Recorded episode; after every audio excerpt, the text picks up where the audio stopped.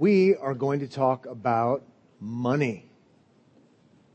Not about giving, but about money. So if you're visiting, please don't leave. Um, we're going to talk about money because money is an amazing thing, isn't it? Isn't it amazing what money can do? Ama- money does amazing things. Money affords us good food. Amen. because of money, we can, we can have all kinds of amazing food to enjoy. Our fitness pursuits are enabled by money. Houses, vehicles, education, entertainment, relationships, at least in some sense, safety, at least in some sense, health, in some sense, our appearance, and the list goes on money. We can change the way we look. We can get in better shape. We can be safe. We can enjoy things that we wouldn't be able to enjoy otherwise. I would like to say there are few things that money can't buy because there are a lot of things that money can buy. In Ecclesiastes, we learn from someone who not only was world famous for his wisdom, he was also world famous for his money. Solomon was so famous for being wise that people would travel from other continents to come and hear him to get his sage's advice. But he was also known because he was extraordinarily wealthy. He was a rich man. And what Solomon helps us with, and as I like to say, it's not a word to the wise, we overestimate ourselves. What Solomon helps us with is a word from the wise. He helps us to understand what money can't buy. It bought him a whole lot of things, just like it's probably buying you a whole lot of things. Even if you don't think you have a lot of money, you probably do compared to a lot of people in the world, and all the great things you're enjoying shows that you actually have quite a bit of resources. Solomon's going to help us because he needs to help us understand that money, resources, wealth, while it can change the way we look and it can change what we know and it can make us safe and all those kinds of things, it cannot secure genuine, lasting significance. Or it can't secure genuine happiness. It cannot do it. Because no matter how happy you might be and how happy your money might even make you, because let's be honest, in certain ways it makes us pretty happy. Ultimately, it's going to fail you. Ultimately, your money won't make you happy. Because ultimately, your life's going to be over and your money will do you no good. And so Solomon in Ecclesiastes 5 and 6 helps us with this perspective. And in a sense, he helps us by making us desperate. He helps us by bringing us to the point of, of absolute will. If money can't do it, then what could do it? Kind of desperate. And then it's sort of like, well, I'm glad you asked. And so we'll, we'll ha- have him take us there. I want to remind you of a couple of things before we actually jump into the text about Ecclesiastes. I want to remind you that it is a difficult book. Okay? The Bible even says that some parts of the Bible are hard to understand. Okay, so it's legitimate to say some of it's hard to understand. I think a lot of the Bible, if not most of the Bible, is pretty straightforward. I think Ecclesiastes is a tough go. It's a challenge. But we want to look at the whole counsel of God, so sometimes we want to look at hard books, um, and we're looking at a hard book now. A very helpful hint I would suggest to you as you read Ecclesiastes is to remember to read bigger sections than smaller sections. Remember the whole. If you only look at the trees and not the forest, you're going to maybe uh, come to the false sense that it's filled with all these good little pieces of advice. And then one day you're going to read the whole thing and be really confused. When you look at the whole, you know from the very beginning, chapter 1, verse 2, it tells us that everything is futile, including wisdom. okay? If you don't have a true knowledge of who God is. And that's the reoccurring, haunting theme that keeps coming up again and again and again. And just remember that as you're reading the whole, and it will help you a ton. It will help you a ton. Also remember that it seems as if you, ta- if you take that perspective, it has more of a pessimistic bent. It has more of a negative bent, leaving us in desperation. So we look for the solution, which is a true knowledge of God. And then finally, remember and know that when you're reading through the book, it seems as if what Solomon is trying to do to make his point is he's set aside, setting aside a true knowledge of God, a biblical knowledge of God, and he's doing his best just based upon human wisdom and observation to draw conclusions. Okay? And I think if you remember that, it'll help. This section deals with riches, with wealth, uh, chapter 5, verse 8, down to chapter 6, verse 12. So the whole of chapter 6 and uh, half of chapter 5. If you're taking notes and you'd like an outline this morning, uh, let's, let's call it seven conclusions about wealth that lead you to emptiness. Seven conclusions about wealth that lead you to emptiness, that lead to despair. You'd like a different version of that, you could even come uh, and write down seven conclusions about wealth that expose it to being uh, as being a bad savior. If you want it even shorter, and you're saying, "Why didn't you tell us that first? I don't know. Um, this is why this is why wealth is a bad savior. Multiple reasons why wealth won't deliver, and it won't give you happiness. It won't be a good savior just to illustrate how complicated Ecclesiastes is sometimes, one thing that Solomon does is he, he covers a big theme like wealth and money, like he's going to here. But before he does it, he picks up something he's already talked about. So my nice and neat sermon outline doesn't work. Um, so before we actually get to the wealth part, he gives us two verses of review about government corruption. Well, he's already talked about government corruption in chapter uh, 3, verse 16, chapter 4, verses 1 and 2, but he brings it up again, um, as he is fond of doing, re-bringing things up so we don't forget. So let's just read those verses and make a simple observation. That would be verses 8 and 9, and then we'll move on to talk about wealth. If you see in a province the oppression of the poor and the violation of justice and righteousness, do not be amazed at the matter for the high official is watched by a higher, and there are yet higher ones over them. This, this corruption permeates the whole system. Verse 9, but this is gain for a land in every way, a king committed to cultivated fields. And again, verse 9 could be seen as a positive, but in light of verse 8 and in light of chapter 3, verse 16, in light of chapter 4, verses 1 to 3, it seems that the uh, king committed to the cultivated fields, he's committed to them for his own gain. So I'll read that as a negative he's resurfacing what he brought up before, and that's this government isn't a good savior. And we talked about that at length. Government isn't, isn't a good savior because there's corruption everywhere, including there. And he's just reminding us of that again. Now let's talk about wealth. And let's begin by talking about wealth with that first conclusion that leads us to emptiness. Wealth is not going to bring lasting satisfaction. Wealth does not satisfy, ultimately, would be point number one. That's the first conclusion about wealth. And we see it in verse 10. Look there with me if you would. He who loves money will not be satisfied with money, nor he who loves wealth with his income. This also is vanity. That's it. That says it all.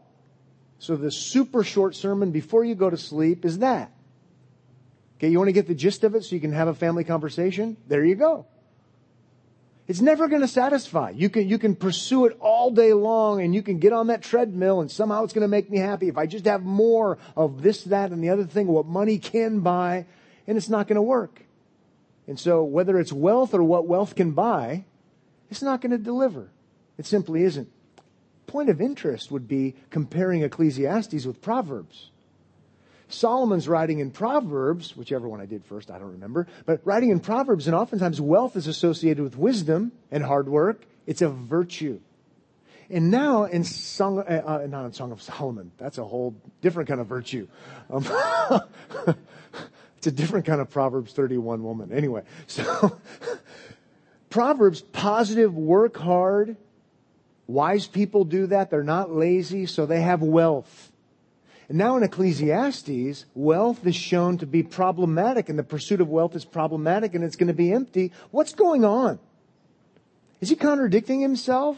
He's not contradicting himself. He's making the point that we've already stated, and that is if it's going to give you ultimate meaning in life, who you are, your significance is bound up in this pursuit, then you've lost your mind. It's futile. It's an endless kind of treadmill sort of thing. It's never, ever, ever going to fully satisfy you, and you would be foolish to be such a person. That's the first conclusion that he draws loud and clear, plain for us to see. If I could just broaden it a little bit by way of application, because at the beginning we talked about what money can buy, just so we don't think this just has to do with how many ones or how many hundreds I have in my wallet. Think of all the things that money allows us to do. But in the end, all of those things you're enjoying that, that makes up who you are, it defines you, it's not going to be enough. Okay? It's not going to be enough. Just one more workout. Just one more facelift. Just one more tummy tuck just one more great meal, just one more awesome vacation, just one more relationship, just making my life a little safer, just one more car, just one more home improvement. It's never really going to satisfy because just one more, we all know, is not really just one more. Oh, and by the way, he'll get there and then you die. And so he's challenging us, saying, that isn't going to be it. And by the way, it's not that I'm speaking from envy because I've never experienced it. He's experienced it. And so it's quite helpful. Let's move on to another conclusion uh, about wealth that leads to emptiness and thereby, thereby provides us uh, with a need. Number two, wealth brings complications. Verse 11 says, when goods increase, they increase who eat them. And what advantage has their owner but to see them with his eyes? Okay, I'm getting more, I'm getting more wealth. And the first point he seems to make is that that just brings complications as far as what he says there in the verse, uh, they increase who eat them. Probably something in view of, okay, I'm a business owner and I'm going to build a bigger business and I've got more people working for me because they're going to help me to make more wealth. And my life just got more complicated because I have more people, more mouths to feed, more responsibilities, and that usually ends up leading to less enjoyment because you have more responsibilities and what you thought was going to lead to something wonderful and relaxing and great many, many times doesn't. It's more and more complicated. And you're to the point where, as the latter part of the verse says, what advantage has their owner but to see them with his eyes? Thought I was going to be able to enjoy all this stuff, and all I'm doing is actually just watching it all happen and watching the business side of things happen. Oh, that's why we would want to draw the conclusion wealth brings complications. Now, some of us are saying, I would like to enjoy some of those complications. Let me try it. Not for ultimate significance, you wouldn't want to try it. And then verse 12 says, sweet is the sleep. This is ironic. Sweet is the sleep of the laborer or of a laborer whether he eats little or much, but the full stomach of the rich will not let him sleep. Total irony.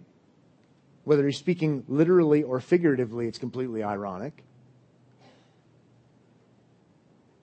You know, I'm just a, I'm just an hourly guy. Clock in, clock out, leave the job, at the job, go home, night night.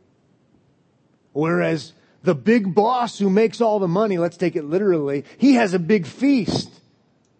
Can't sleep, he eats so much good food. Who's better off? Maybe the big boss isn't so better off. Or figuratively, he worries. I just clock in, clock out, go home, and everything's fine. And the guy who's in charge, who's making all the big bucks and finding his significance in being the big, powerful guy, he's stressed out. He can't even sleep. Night night.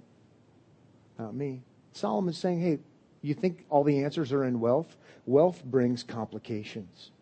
Let's move to a third conclusion about wealth that leads to emptiness.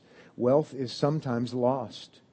It's sometimes lost. Verse 13, and brace yourself for this one. The, the author here is getting upset about this. This, this is, is outrageous. Verse 13 says, There is a grievous evil. This is morally scandalous. This really makes me mad, he's saying that I have seen under the sun. Riches were kept by their owner to his hurt. He's amassing to his or her own hurt, and it's not bringing him pleasure. It's supposed to bring pleasure, and it brings pain. That, that's wrong. That's grievous evil. That's not how it's supposed to be. Verse 14 says, And those riches were lost in a bad venture. And he is father of a son, but he has nothing in his hand. And especially think first, first century kind of culture, ancient Middle Eastern kind of culture. And now he has a, now he has a son with no inheritance to give him. That's shameful. Here he was rich and it just led to trouble. And then business deal gone bad. He loses it and has nothing. How shameful is that? And he's so upset about it. He says, this is a grievous evil. This is not right. When you work, you should be able to enjoy the fruit of your labors. That's how it should be. And when it's not that way, it makes me mad. Kind of makes me cower a little bit. He's worked up. He's worked up and offended and having his sensibilities offend, offended that wealth is sometimes lost. But it is, isn't it? Sometimes it is. But in reality, where he's going now is eventually it always is. Number four, fourth conclusion about wealth, it leads to emptiness. Wealth is always lost, eventually. You want to see somebody get really mad now? Well, verse 15 and following, he gets really mad. As he, that's the rich man of verse 14, not the son, as he came from his mother's womb, he shall go again, naked as he came, and shall take nothing for his toil that he may carry away in his hand. Sounds a lot like Job chapter 1, right? Reminiscent of Job 1. Naked I came, naked I will go. It's true. It's true. Even if you don't lose it in a business deal gone bad, you're going to lose it. Because just as you came in with nothing, they're going to put you in that box with nothing. And if they put you in that box with something, you won't be using it. That's creepy, unsettling, troubling to us. True. And the author of Ecclesiastes is fired up about it, troubled by it. Look how troubled he is. In verse 16, this also is a grievous evil. This is, oh, makes me so mad. This is scandalous. This is outrageous. It's not right. Just as he came, so shall he go. This naked and helpless. And what gain is there to him who toils for the wind?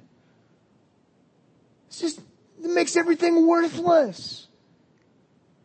It seems so promising because I can just do more and accomplish more and have more and it, money buys a lot. And then you die. And you enjoy none of it. And he is scandalized by the whole thing. Very offended toils for the wind. I guess this is just as dumb as chasing the wind. That's what my dog does, by the way. I promise not to use my dog as every illustration now that we have a dog, but you know, it's easy, so I'm going there. Um, sorry to offend all of you who don't have dogs. You can't relate. Yes, you can.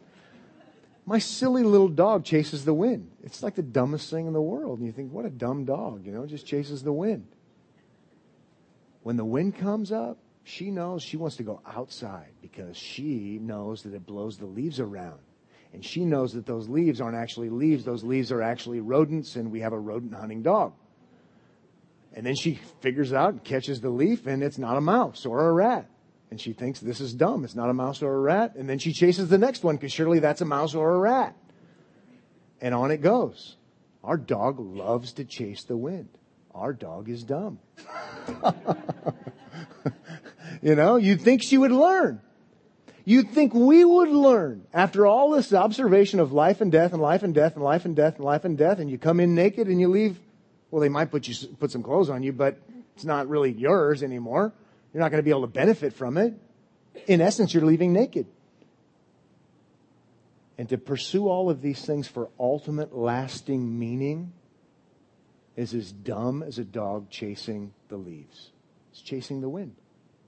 But we don't get it. And Solomon is saying, please, let me help you. Vanity of vanities, everything of, is vanity, meaning everything is futile. And you say, that, that sounds like he's saying our life is a waste. Move to the front of the class. He's saying your life is a waste. Unless you have a true knowledge of God. And that's where he ends the letter. But in the meantime, before we get the all warm and fuzzy, you know, encouragement part, he's got to really make the point and take us all out at our knees. Vanity of vanity, everything is vanity, including the great American dream. And if you don't believe me, go home and read the obits.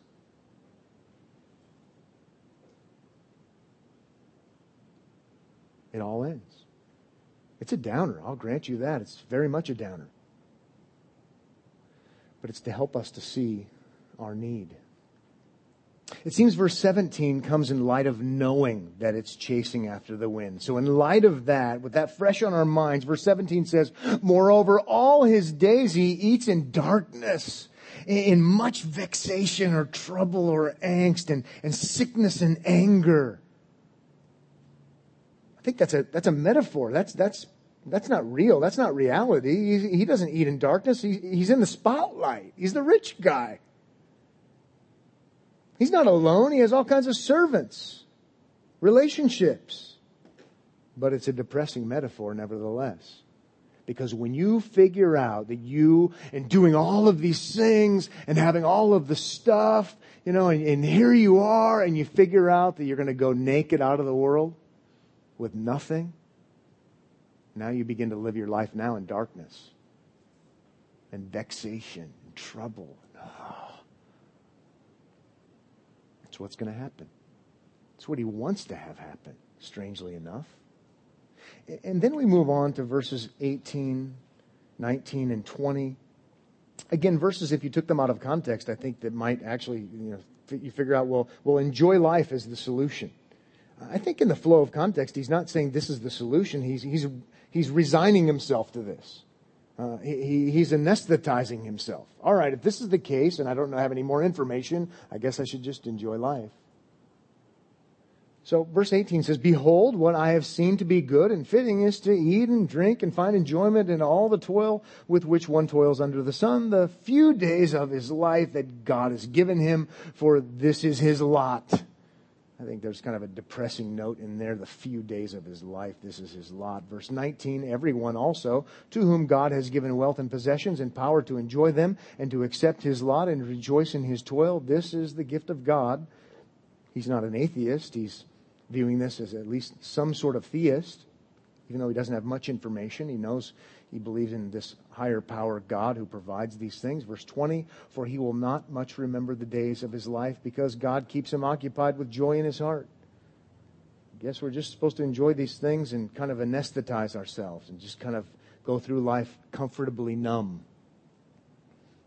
Pass me another drink. Let's have more culinary delights. At least we can enjoy these things. Tick tock, tick tock, tick tock. Got a lot of issues though, because I know what's coming. But let's try to enjoy it along the way. Seems to be the best thing.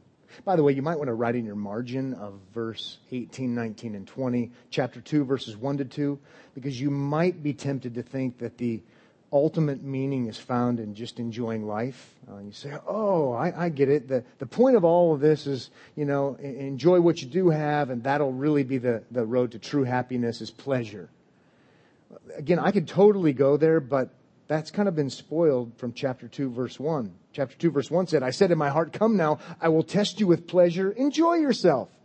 But behold, this also was vanity, futility. Verse 2, I said of laughter, it is mad, and of pleasure, what use is it?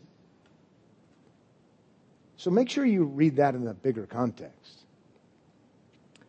the ultimate way to be happy is not to enjoy the simple pleasures in life. There's got to be something more. Because he's still saying everything's futile. meaninglessness of meaninglessness. He's still saying in our verbiage, life sucks and then you die. How offensive. Yeah. It's where he's going. It's where he's going. So that we can search with eagerness, so that we can say, then what? So my life can have meaning. Number five, a fifth conclusion about wealth that leads to emptiness. Since your esteem is so high now, um, how about Ecclesiastes, man? I heard a pastor say last week that Ecclesiastes is his favorite book. I'm pretty convinced he doesn't know how to read it. Um, I think I would like to subscribe to his hermeneutical system to figure out how to read Ecclesiastes differently. So it could be my favorite book too. But it's not. maybe it's going to become later on my favorite preparation for the gospel. and uh, maybe it's with, with, purpose that we'll study a gospel after this because um, we need lots of good news. Um, and I think that's where Ecclesiastes is taking us. So, in that sense, it really is good. But it's heavy stuff. Heavy stuff. Number five, that fifth conclusion about wealth. Wealth may not be enjoyed by the wealthy. Wealth may not be enjoyed by the wealthy. Now we're into chapter six. There is an evil. He, man, he's, he's calling evil. He, he's saying something is evil. Pretty interesting. Uh, that he would be so bold. There is an evil that I have seen under the sun. Wow, what's it going to be? And it lies heavy on mankind. So it's common, it's oppressive. Verse 2 A man to whom God gives wealth, possession, and honor so that he lacks nothing of all that he desires, yet God does not give him power to enjoy them. You want to know what I think is evil? That God, God would give these things and yet God would not allow the very one who receives these things, the wealthy person, to enjoy them. That's scandalous, the author is saying. If you want to know what's morally perverse and corrupt and wrong, it's that a rich person can't enjoy his riches. What kind of God is that? But the reality is, oftentimes rich people don't get to enjoy their riches. Adding insult to injury is the end of verse 2. But a stranger enjoys them. You know, maybe not even his family, not even via inheritance. It's a stranger that enjoys them. This is vanity. This is futility. It is a grievous evil. Oh, this is just awful to think. Because what seems right is if you work hard for something, you should get to enjoy that something. And it doesn't always work that way. And I can't think of anything worse than that, the author's saying. I'm so frustrated. But it's true, isn't it? It's how it works sometimes. Well, developing things further, we come to a sixth conclusion about wealth that leads to emptiness as we move to verse 3. The point is this number six wealth secures less happiness than the unmentionable. Wealth, as he's busy being mad and upset, notice that wealth secures less happiness than the unmentionable. And I realize that's an awkward don't know where I'm going, doesn't make sense yet. I actually wrote out the unmentionable and crossed it out and wrote unmentionable because I don't even like to say it. I just want to read it in the verse. I don't even want it in my outline. I'm so uncomfortable saying it. Verse 3 says, If a man fathers a hundred children, oh, think about ancient agrarian kind of culture different kind of culture. Wow, blessed, amazing, wealthy man. Fathers a hundred children and lives many years so that the days of his years are many. Wow, successful, wealthy, but his soul is not satisfied with life's good things. Oh, and by the way, in light of Ecclesiastes, it won't be. It can't be and he also has no burial, some kind of honor, ending life with honor. Then notice what it says at the end. I say that a stillborn child is better off than he. which is the unmentionable.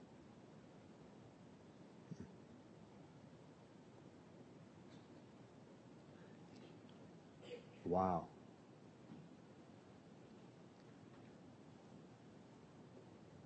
Rich, leads a long life, very, very wealthy. Many people say, what a blessed individual. If you can't find significance in those things, true significance, true joy in those things, I say that a stillborn child is better off than he. And you say, oh, this is awful. What a thing to say. I'm not sure if it would be as troubling in that world as our world, but no doubt he's making a troubling point. It's meant to make us real sober minded. How could that be? That seems like an utter impossibility. He had all the super long life with all these great blessings. And you're going to say that, that one who's never seen the light of day has had a better life than he? Huh?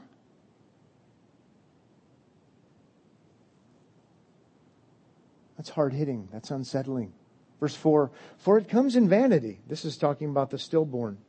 It comes in vanity and goes in darkness, and in darkness its name is covered. Verse 5 Moreover, it, the stillborn, has not seen the sun or known anything, yet it finds rest rather than he.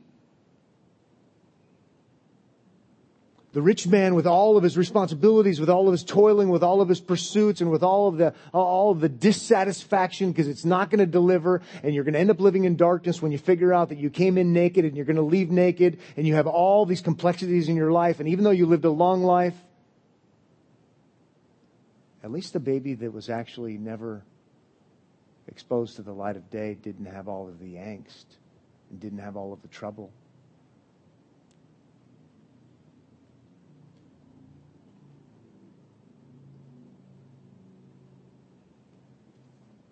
Verse 6 says, even though he, the rich person, should live a thousand years twice over, yet enjoy no good. This genuine enjoyment. Do not all go to the one place? What's he, what's he saying there at the end? The great spoiler of it all is death. That guy dies too. And his life was filled with all kinds of difficulty. And both die. I don't know about you, but my sensibilities say it'd be just it'd be better off living and going through all this stuff. Even though life is hard, you know, I'd, I'd rather have a life. Solomon is giving us a word from the wise. If it means you're going to find your significance in your wealth and in the here and now and who you are, you know what? It'd be better off if you were a stillborn baby because it's never going to deliver. It's never going to deliver. If you think that in this world you can have your best life now, how about that? Fulfillment in the things and riches that money can buy. You need to know that in comparison, a stillborn baby is better off than your best life now. That's pretty sobering.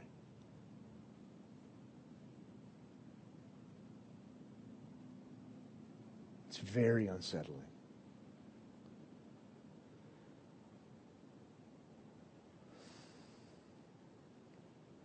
Verse 7, proverbial statement. All the toil of man is for his mouth yet his appetite is not satisfied. You know, what a picture, huh? What do I do? What do I work so hard for? For, for what I want and what I have pleasure in. And here he's using food and just, well, you know, I'm going to work hard so I can fill my mouth. And I'm never full. The image is a grotesque one.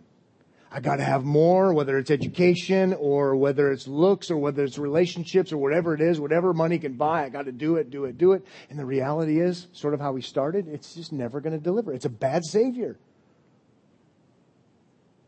It's a bad Savior. Dissatisfaction is how it's always going to end. It's like a treadmill.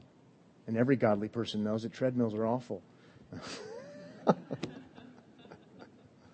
you never get anywhere.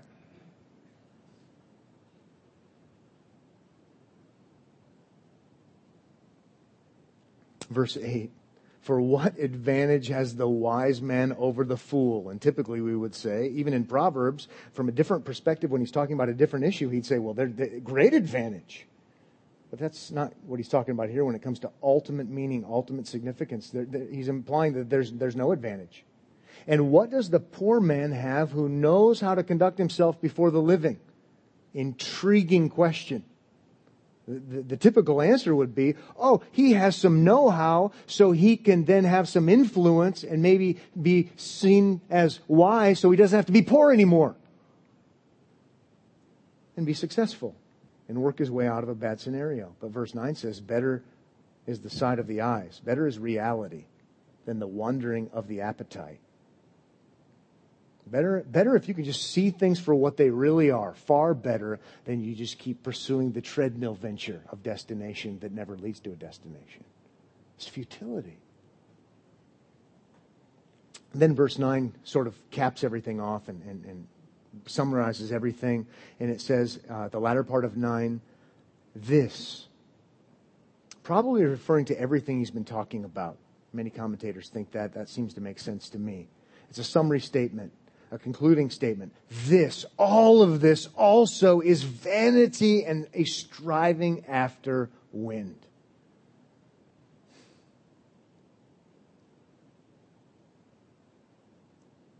It's not the answer. It's not the answer. And then finally, a seventh conclusion about wealth that leads to emptiness is that wealth is not where true power is. Wealth is not where true knowledge is. It doesn't give us power. It doesn't give us knowledge, even though we think it does. He's going to make that point clear that ultimately God is in charge. Uh, even a smart unbeliever can understand that. It's not true power. It's not true knowledge. Verse 10 says, whatever has come to be has already been named. You can work really hard and try to change everything and change the situation and the circumstance. He's acknowledging something of the sovereignty of God here. What has come to be has already been named, and it is known what man is, and that he is not able to dispute with the one stronger than he. You can be mad, bothered, bugged, hacked off, whatever you want to call it, and take it up with God about, I don't think this is right, that I lose my wealth. I don't think it's right if I work hard to have to leave it to a stranger. I don't think if I work hard that I have to go and leave naked and they put me in a box. I don't like it. I'm not for it. I have a problem with it. I find it uh, horribly evil, as this guy's been saying, making these moral pronouncements. And here, the point is, well, you know what? You're not able to dispute with the one who's stronger than you are. You can't, you can't, you can't fix this one. You, you, you can't correct this one. Verse 11 says, the more words, the more vanity. And what is the advantage to man? Hmm. You can object and say, I don't think this is right. I think it's evil. you can keep saying that like you have been saying that. And the more words, the more vanity. It'd be better off if you just shut your mouth. Because we're talking about somebody who's stronger than you. We're talking about someone who's stronger than the most wealthy person. We're talking about God. Something to ponder. Verse 12 says, For who knows what is good for man while he lives the few days of his vain life which he passes like a shadow? And you can read that as well. God knows that. Or you could read it as just a question of frustration. I lean more toward the latter. For who knows what is good for man while he lives the few days of his vain, useless, pointless life, which he passes like a shadow. Ah! Kind of thing. Or the next one. For, for who can tell man what will be after him under the sun? And you could say, well, God can. Or you can leave it here I tend to lean more that way. He's just upset. Who knows? I, I don't know the answers. I need answers. I don't know answers. I should probably shut my mouth because I don't have the answers. And one more time, I have to write a sermon, uh, write my sermon notes and end with, bad conclusion. you know? But I think it's about the most fitting conclusion. Oh man. This is frustrating. But I do want to take you to one other passage to make some sense out of the frustration and anguish. And that's 1 Timothy chapter 6, which talks about riches and rich people and the gospel. So, so let's move beyond life is meaningless. Let's move beyond life is short. Let's go to hope. Let's look at this from a Christian perspective. We could go to chapter 12 of Ecclesiastes to do that, but, but let's, for the sake of time, go to 1 Timothy chapter 6.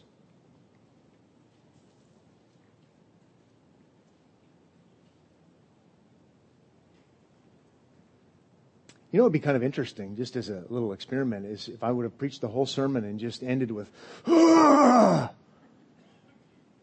How about that? And I won't close in prayer and we won't have a closing song. It'd be kind of interesting. Just walk out and get in my truck and drive away. I had a seminary professor who probably would just do just that, just to make a point. There's something in me that would kind of like to do that, by the way not just because I'm having a bad day. it's good for us to be desperate.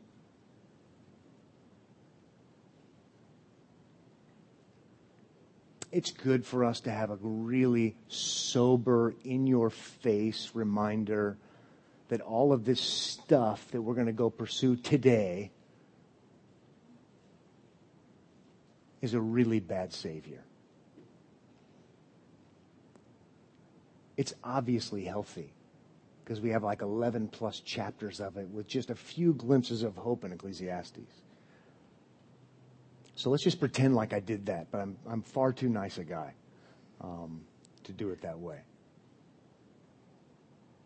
First Timothy 6 is fascinating because he's dealing with rich people. Uh, it's a book about the gospel and the church.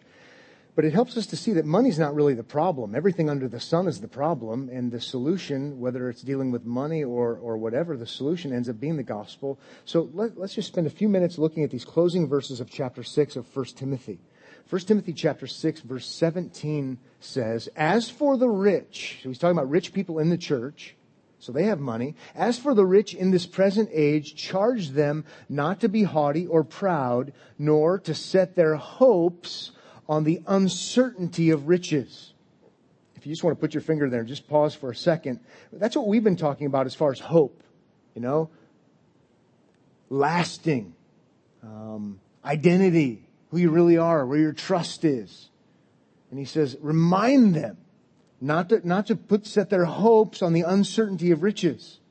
And by the way, I'm, I'm not fond of correcting the Bible, and I'm not really doing that. I'm just trying to make a, a point. We know actually riches are certain, don't we? We've been learning about that. They're certain to fail you. but he's just saying it in a different way. Remind people with money, in a sense, the problem isn't the money.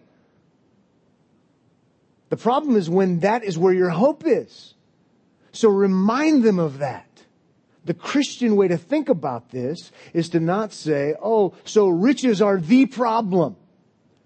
No, everything under the sun is the problem. And, and Solomon's taking aim at different big issues. Right now he's taking aim at the money issue. And it is a huge problem if it's where your hope is. But here he's saying, just, just remind those rich people who are Christians that their hope is not ultimately in their riches, but remind them of that. I love it that he's doing that. It's helpful to us. And then he says, but on God. Oh, so their hope is is hope on God or hope in God. Their trust is not in themselves and their accomplishments or anything under the sun, to use Ecclesiastes verbiage. Their hope is not on anything under the sun, but their hope is on God. Their identity ultimately is tied up with who God is and His character and His being and His promises. And now we're seeing how we should see this. And then I like what he says at the end of verse 17. This is talking about God who richly provides us with everything ah, to enjoy. How about even money? It's for sure in view here. Someone entitled Ecclesiastes is uh, with this theme, Why Everything Matters.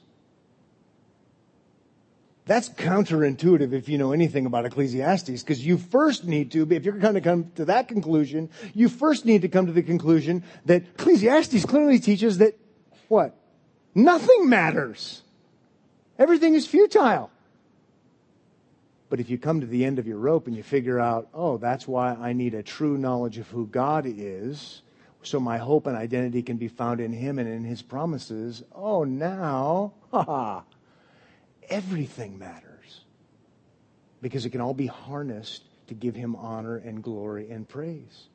So I love it that, that we're seeing this all sorted out in such a nice way here. Money's not the problem. Everything under the sun is the problem. That's why we need to trust in God and have our identity be in Him, which can then lead us to see everything appropriately, including riches. Then verse 18 says, they are to do good, to be rich in good works, to be generous and ready to share, thus storing up treasure for themselves. He's using treasure again, richness terminology, as a good foundation for the future well, in Ecclesiastes, there is no future. You just die and then we have no idea what happens. This is far different. So that they may make, take hold of that which is truly life. That is the kind of statement you don't have in Ecclesiastes 5 and 6. Truly life. Now we have something lasting, genuine.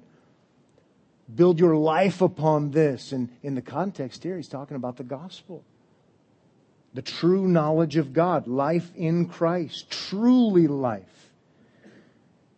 Now, we that could be enough.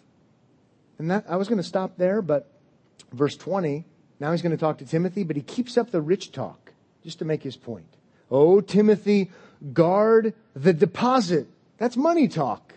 But he's talking about the gospel. But he just carried on. Well, while we're talking about money, let me keep using that verbiage and let me talk about what's really important that will really give you true identity. The deposit entrusted to you.